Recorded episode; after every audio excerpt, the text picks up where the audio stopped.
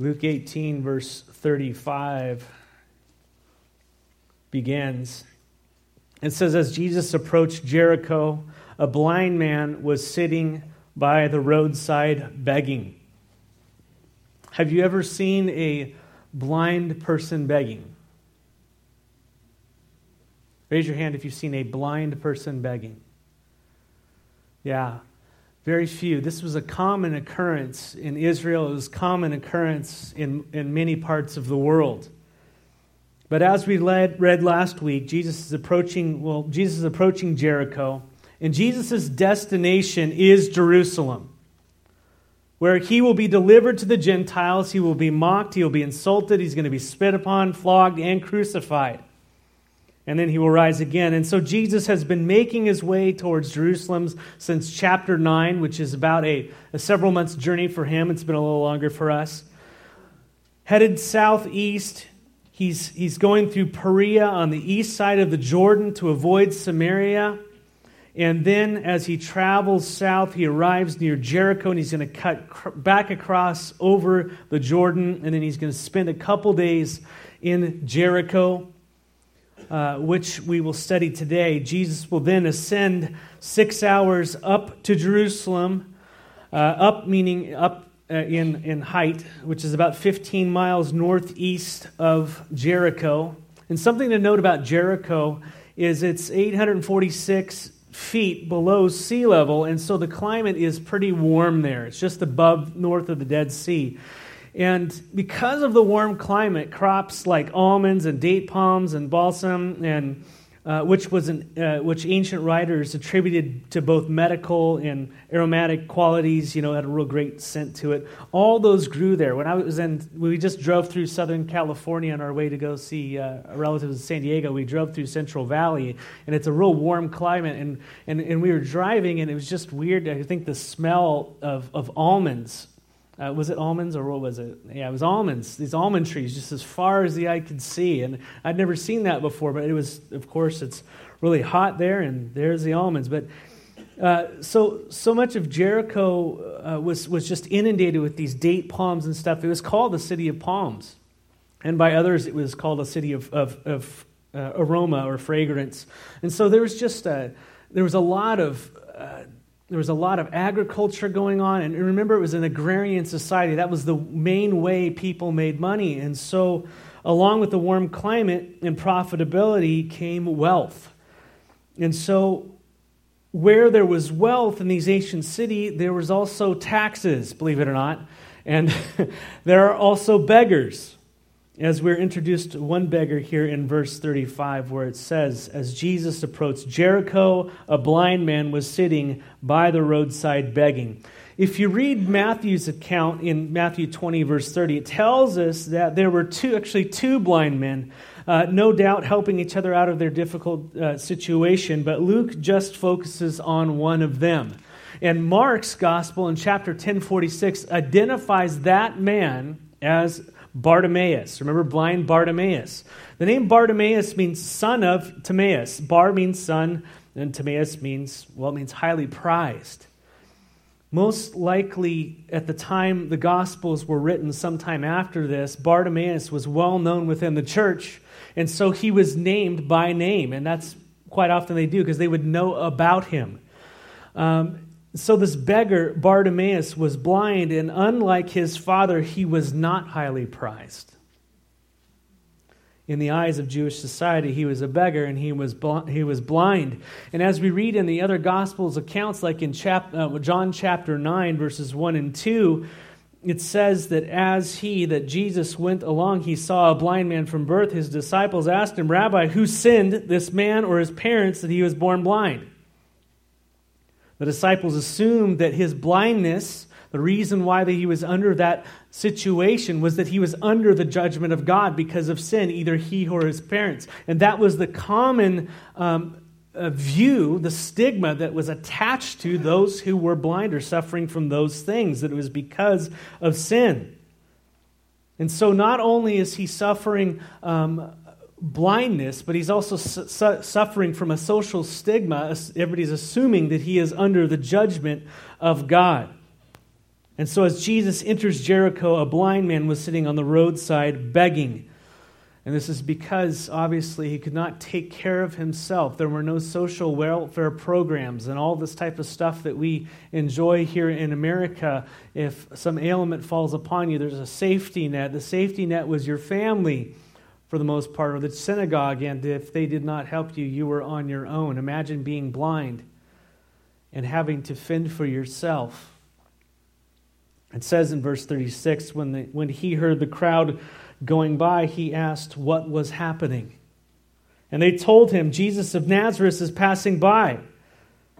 Can you place yourself in that man's position for a minute, sitting on the roadside, begging in total darkness, hearing things, not being able to understand what's going on as the commotion is coming up to you?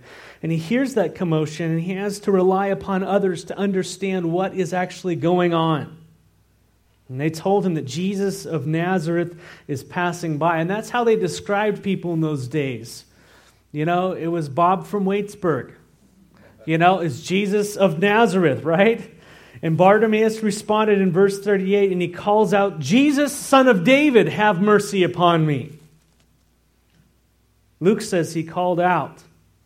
Matthew's gospel uses a different word in the Greek that he screamed. And we see that in the second uh, verse 38, uh, 39 there. But he screamed. Can you imagine that? Jesus of Nazareth. He had just raised John, uh, uh, he had just raised uh, Lazarus from the dead a short time ago. And, and the news from that is, is, is going all throughout the cities. And here, Jesus of Nazareth, the miracle worker, the great rabbi, is coming through, and a blind man is sitting on the side of the road. What would you do?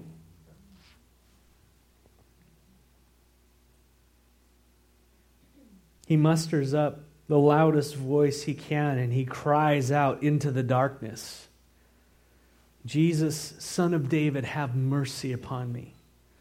He might not even been looking in the right direction. Who knows? You know what I mean? Just crying out in his blindness. Notice that he didn't call Jesus Jesus of Nazareth. He called him the Son of David. And this was a messianic title. He was ascribing that he was the Messiah. God promised to David, King David, in 2 Samuel chapter 7 verse 12 saying, "When your days are over and you rest with your ancestors, I will raise up your offspring to su- succeed you, your own flesh and blood, and I will establish his kingdom."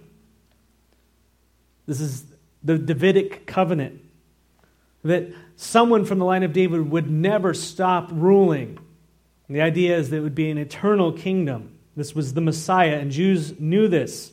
And they associated, the Jews associated Jesus, Jesus of Nazareth, the place where he grew up. But the blind man identified Jesus with the city of his birth, the city of David, Bethlehem, because Jesus was the descendant of David that was promised, the Messiah. And so blind Bartimaeus, in effect, calls out with all his might, Son of David, Messiah, have mercy upon me. Do you ever wonder what gets Jesus' attention? You know what gets God's attention? What do you do to get God's attention?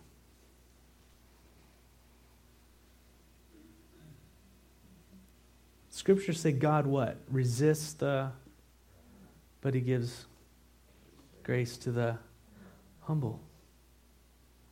Blessed are the poor in spirit. A helpless, blind man calling out in faith to Jesus, asking for mercy. I remember when I was you know, diagnosed with cancer there, and Christine just continued, played, prayed to the Lord for mercy. I remember that distinctly. She wasn't running to all the medical books. She wasn't running to all those things, although she, I'm sure she researched all that stuff. But she just went to the Lord and she appealed to his mercy. She just called out for him to be merciful. God, be merciful. I trust in your mercy knowing that He is merciful. That's the nature of God. Do you know that, church? He is by nature his very being is mercy. He can't help but be merciful. Philip said to, to Jesus, Hey, show us the Father. And, and, and Jesus turns around, Hey, Philip, have I been with you so long you, you don't recognize me? If you've seen me, you've seen the Father. What is the Father like? He's like the Son, exactly like the Son.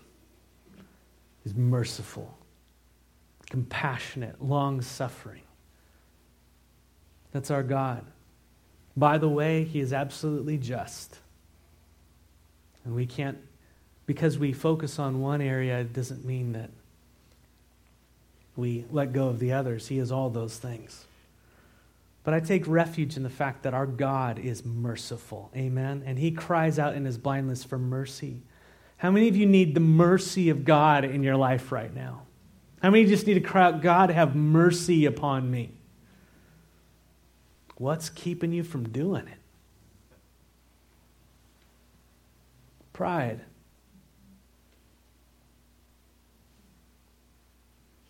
Those who led, verse 39, the way, leading the procession, they rebuked him and told him to be quiet. But he shouted all the more, Son of David, have mercy on me. He freaks out even more. Can you imagine that? Blind beggar, side of the road, Bartimaeus, all the important people leading Jesus into the city, and no doubt the elders are probably, the elders of the city are dragging him through, and hey, this is, don't look over here at that guy, but this is all this. And, you know, they're just, you know, welcome to our town and all this type of stuff, and Jesus is walking, and there's a guy screaming his head off. And everybody's just like, be quiet. Don't bug Jesus. Stop it. You're judged by God. You're blind. Be quiet. But this didn't stop him. He shouted all the more. And that's one of the characteristics of faith. Faith in God is that it perseveres. Faith doesn't just stop because someone tells you to be quiet. Look at Paul's life. All the more. He came into obstacles, he went around them because God had called him. I love that about faith. Faith perseveres. And this got Jesus' attention. Like the widow, remember that? Who did not stop praying, kept harassing the unjust judge. Faith is relentless. And that's the thing. When we put our faith in Jesus, yes, one time we are converted, once and for all our sins are forgiven, but it doesn't stop there, church. Saving faith is, is faith that continues. Amen. Yes, we waver in all these types of things, but and we go up and down, but it, it continues to go to the Lord. That's the faith that the, the Lord Jesus displayed, if you can put it that way. And that's Him in us. It Doesn't stop. This man's faith persevered in light of the obstacles that men put in front of him. What are the obstacles between you and the Lord? Have men put obstacles between the Lord? Perhaps your parents at one time, or this or that?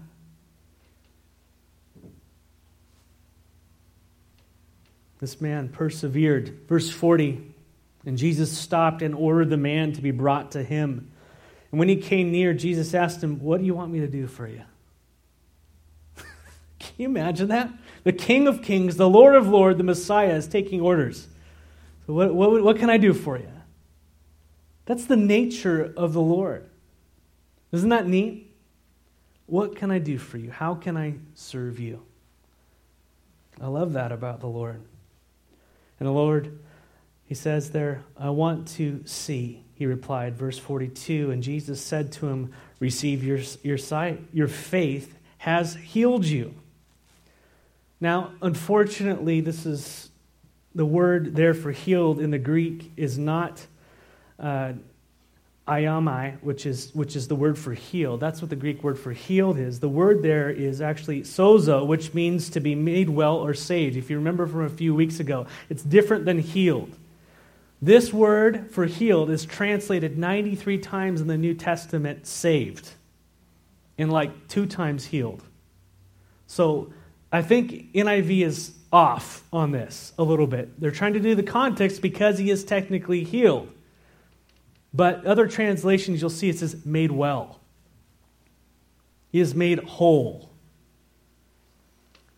And that word, sozo, is always associated with salvation. So it's not simply, I believe, that the guy just received his sight back. There's something deeper going on there. I believe his faith in the Messiah and his ability to rescue and save him was translated into salvation. Amen. So he wasn't just healed, he was made whole. How many of us are longing to be healed, but we have no interest in being made whole? That was the nation of Israel. In just a few, well, years for us, he would go to the cross, right? He would go to the cross. And as he enters Jerusalem, which we'll get into here in the next week or two, they cried out to him, Hosanna, Hosanna, Hosanna. And those same people that later that week would be screaming, Crucify him. They wanted what they wanted, not what he offered. Lord, I want to see, replied. Jesus said to him, Receive your sight. Your faith has healed you. You have been made well. What saves someone is faith in the Messiah, that Jesus is who the scriptures say he is, is the son of David, the one who saves us. And either we are like the crowds, the religious, superficial seeker group that are about entertainment or satisfying a checkbox in our life or whatever that might be, or we are like Bartimaeus, we are desperate for God. We have a poverty in our soul we know that we are sunk without the mercy of God, and He is it. Amen. Unless Christ saves me, I'm lost. And Bartimaeus' call was a heart cry God, save. And the proof that someone is saved is what they do in their lives. Now, we can't see that transaction that happens in the soul. Amen? We can't see that. That's something God does. That's what he did with the man who was lowered down from the ceiling. He said, Your sins are forgiven, right? And the Pharisees said, Well, you know, yeah, whatever. It's blasphemy, basically. You can't forgive sins. And Jesus says, To prove that his sins are forgiven, I'm going to do something in the physical so you understand that I have authority in the spiritual. Get up and walk. Take your bed and go. And he did it. And they're like, oh, so if basically if you have power over this, then what you actually said, what we can't see, actually happens. Does that make sense a little bit? I'm trying to articulate that. But Bartimaeus was saved because of faith in the Messiah and his ability to have mercy upon him. And the proof that someone is saved is then in how they live their lives. That's, that's how we know faith without works is dead. And so, verse 43 says, Immediately he received his sight and he followed Jesus, praising God. And when all the people saw it, they also praised God. Bartimaeus follows Jesus, praising God. And this is what happens when you are born again. When you receive Christ, when he comes and he illuminates you, he, he takes that emptiness and he fills it with himself. When he justifies you before the Father. You are given spiritual sight. You are born of the Spirit, and you immediately leave the old life of spiritual darkness and you begin to follow Jesus, praising Him, glorifying God. Amen. And this is our witness, church. This is the witness. We wonder why the church doesn't witness. I wonder if we're really born again. You know, or are we churching it? Because when we are saved, it's radical. There is a difference in our lives. We leave the old life and we begin to follow Christ, we begin to obey Him. And as people look on at that, they go, This is who you were, this is who you are. There's no way you can get from point A to point B without you being crazy. What is going on? Oh, it's Jesus. I'm born again. I'm saved. Okay, I'm staying away from you. But then they see the love. And they see the change and they see the attitude start to adjust and all those types of things. As the Lord has taken over the helm of our hearts and He begins to work out our salvation within us. That verse, that term, work out your salvation with fear and trembling, it's not work to get it in, it's what's in, work it out. Work out your salvation with fear and trembling. And so we allow the Lord to continually take over areas of our lives, being made into the image of Christ Jesus. What is true of our position starts to happen in our practice. Sanctification is the Christianese word. So Bartimaeus was saved because of faith. and immediately received his sight and followed Jesus, praising the Lord. And this is our witness. Our life is our testimony, a witness to the resurrection of Christ. That Jesus, he, and, and this is this is the testimony that we give to people when we tell that Jesus does not ignore the cry of those who call upon him, that Jesus is compassionate, he has power over all of our infirmities and our circumstances and our sin, and that he came to save the blindness of sinners like us. Amen? That's a testimony we give to the world. Look what he's done to us. Look at who he is and how he is and what he can overcome. As the former slave trader John Newton wrote, I was lost, and now I'm found. I was blind but now I see.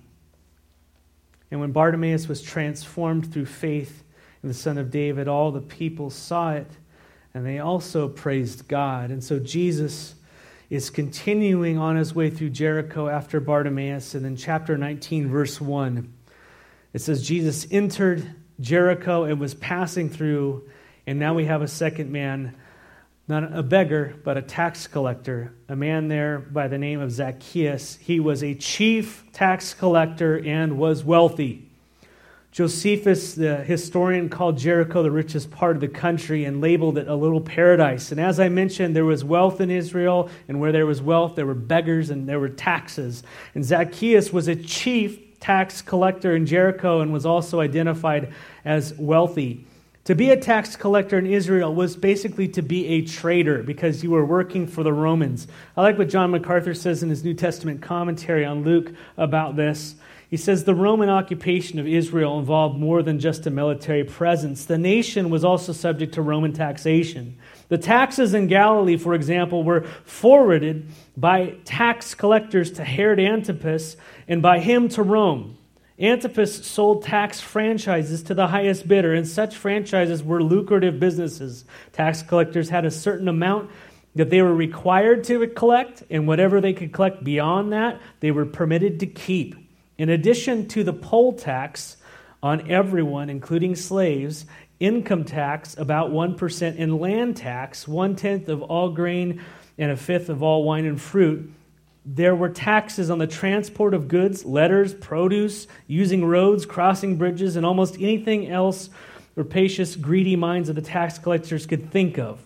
All that left all that left plenty of room for larceny, extortion, uh, exploitation, and even loan sharking as tax collectors loaned money at exorbitant interest to those who were unable to pay their taxes. Tax collectors also employed thugs to physically intimidate people into paying and to beat up those who refused. So these were great guys. Working for the Romans, it was a racketeer, and whatever they could get above and beyond, they would do it, and they would do it.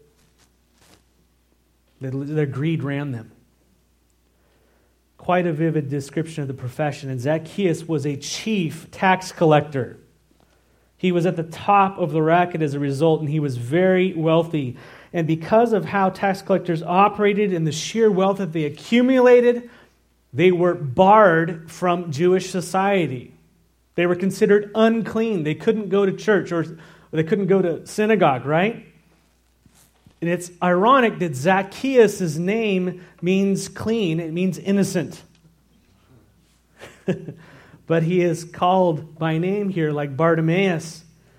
He was well known, probably by the time the Gospels were penned, and church tradition says that he was appointed bishop of Caesarea by Peter.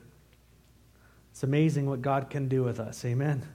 But in verse 3, it says that he wanted to see who Jesus was. But because he was short, he could not see over the crowd. And so he ran ahead and climbed a sycamore fig tree to see him since Jesus was coming that way. And so, like Bartimaeus, Zacchaeus had obstacles to seeing Jesus. For Bartimaeus, the obstacles to Christ were the crowds and the fact that he was blind.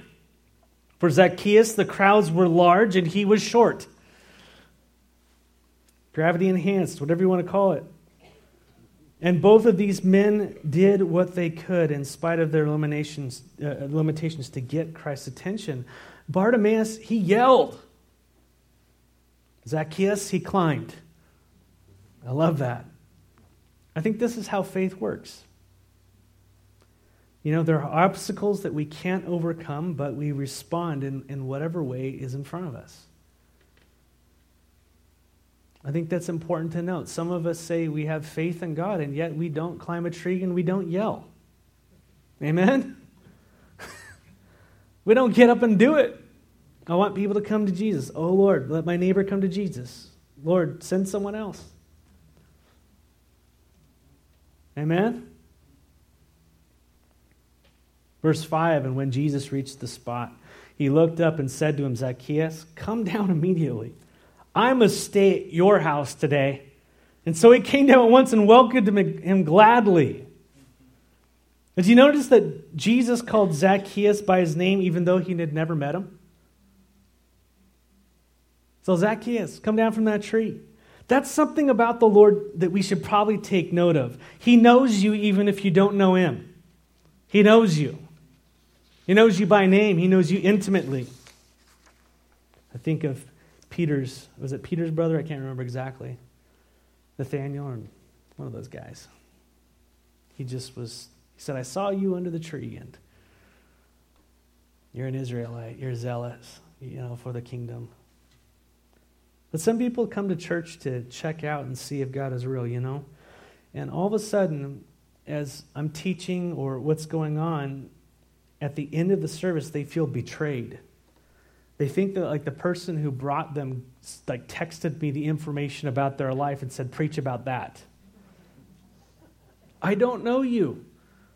I'm just not that smart. God knows you. It's interesting. He does, and he speaks, and he calls out to come down from that tree. Amen? And not only that, he's inviting himself into your life, into your home, in spite of who you are and what you've done and what people think about you. Don't you love that about the Lord? Yes, I do.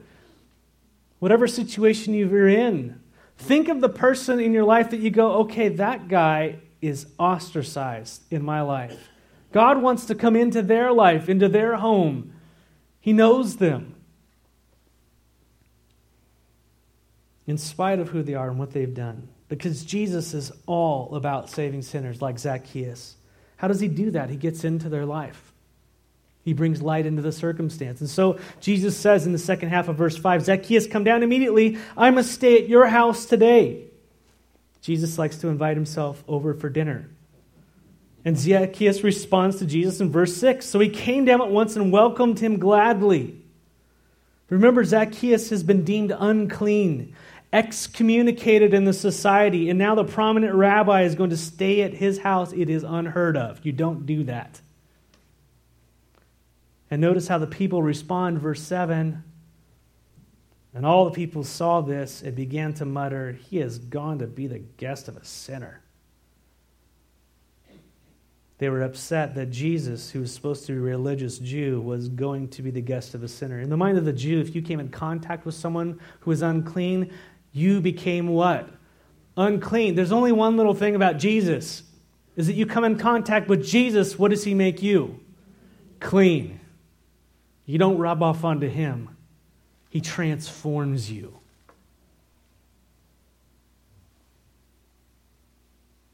Think of the woman with the issue of blood for 12 years. She reached and touched the hem of his coat. She was unclean. She touched him, and power went out from him. And who was tainted? No one. He, she was healed. When we touch Jesus, so to speak, we become clean. Have you encountered Christ? Have you reached out to Him? No matter how dirty you are. Again, this is the attitude of the religious who have no relationship with God through Christ. I hope we're listening. They are concerned with appearances and formalities and rules and regulations that men have created. And Jesus wasn't going to come out unclean by this. Zacchaeus was going to be made whole. You know, the religious, legalistic crowd, which we could easily become a part of, would never reach out to this man. They would never reach out. They were an obstacle in every way for this man of coming to Christ. May we have ears to hear, amen? The crowd objects. We're almost there. And they told Bartimaeus to be quiet. Remember that? But he screamed all the more. This is faith, brothers and sisters. His faith overcame the obstacles to Jesus.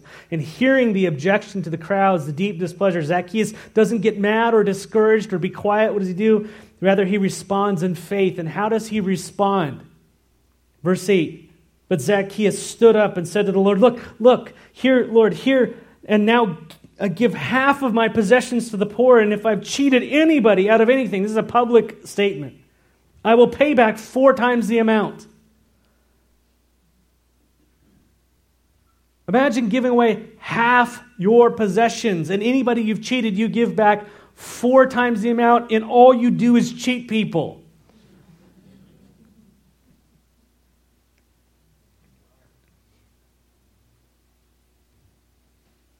people who are ruled by greed, they just don't do that. You don't. That's the result of a person who has been born again. It's called repentance, turning. It was a right away thing.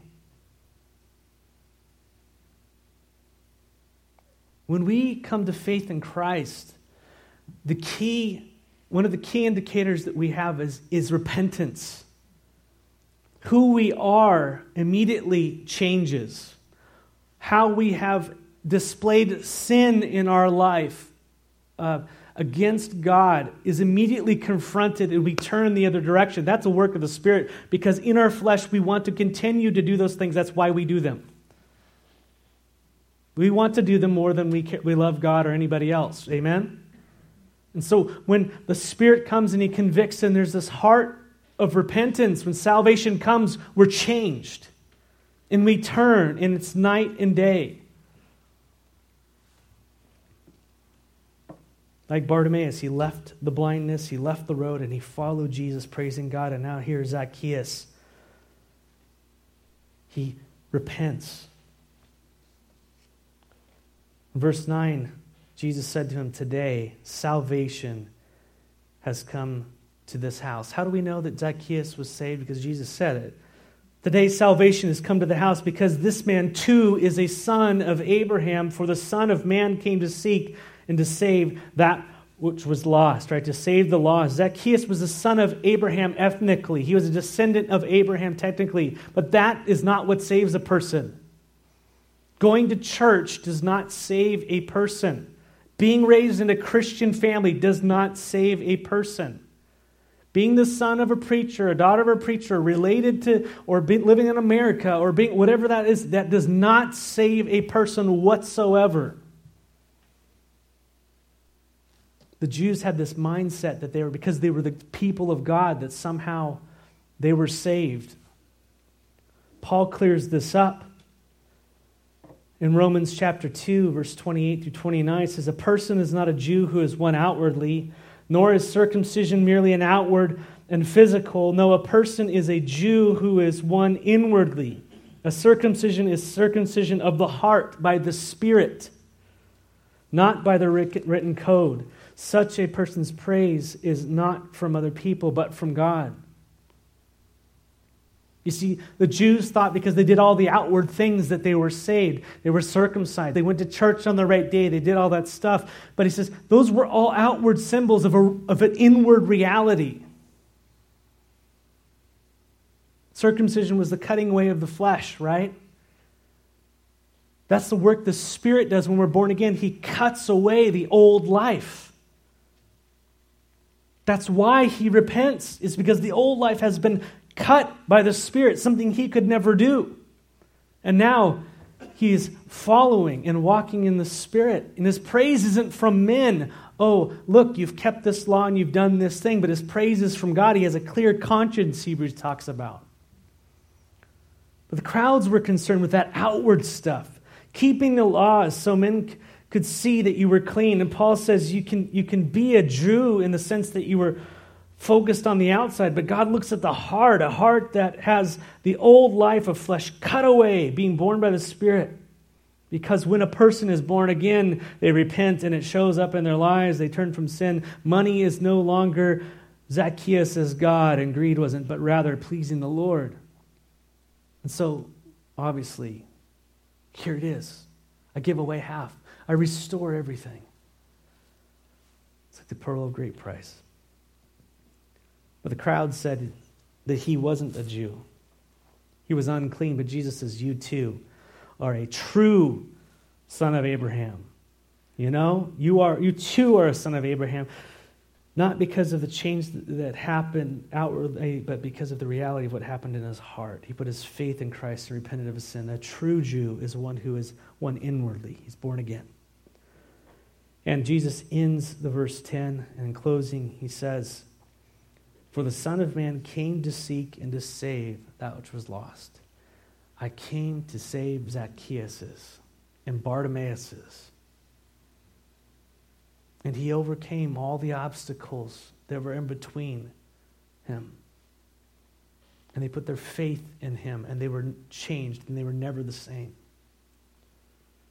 Jesus, the Son of Man, that term is that messianic thing in Daniel chapter 13, that, that wording. The one who will rule over everlasting kingdom. He came to seek and to save that which was lost. Some of you are churched and you're lost. I can't read your soul. I don't know who you are. That's up to you in the Spirit. Repent and believe. Put your faith in Christ Jesus. Today's the day of salvation. That's the nature of Christ. It's the nature of God that He seeks and saves that are lost. Now, real quick, church, many of us are born again. If God wants to save people, what do you think the primary means of Him saving people is or are? Who? You. The church. Where has He placed you? He's placed you among people that are lost, blind people, greedy, tax collecting people, even good religious people. He puts you there that your life would be a, a fragrance to them. That your, the way that you respond is not like the world, that it's, it's like one who's been touched by the Lord, has been changed. And you have a tremendous opportunity to not be an obstacle, not be one of the crowd that tells them to be quiet and get away. But one goes, Here he is. Here he is. He's so good. And you declare his praises. And so Jesus came to seek and save lost people so that those lost people would go seek and save lost people as his spirit fills him, as his spirit fills her. Amen?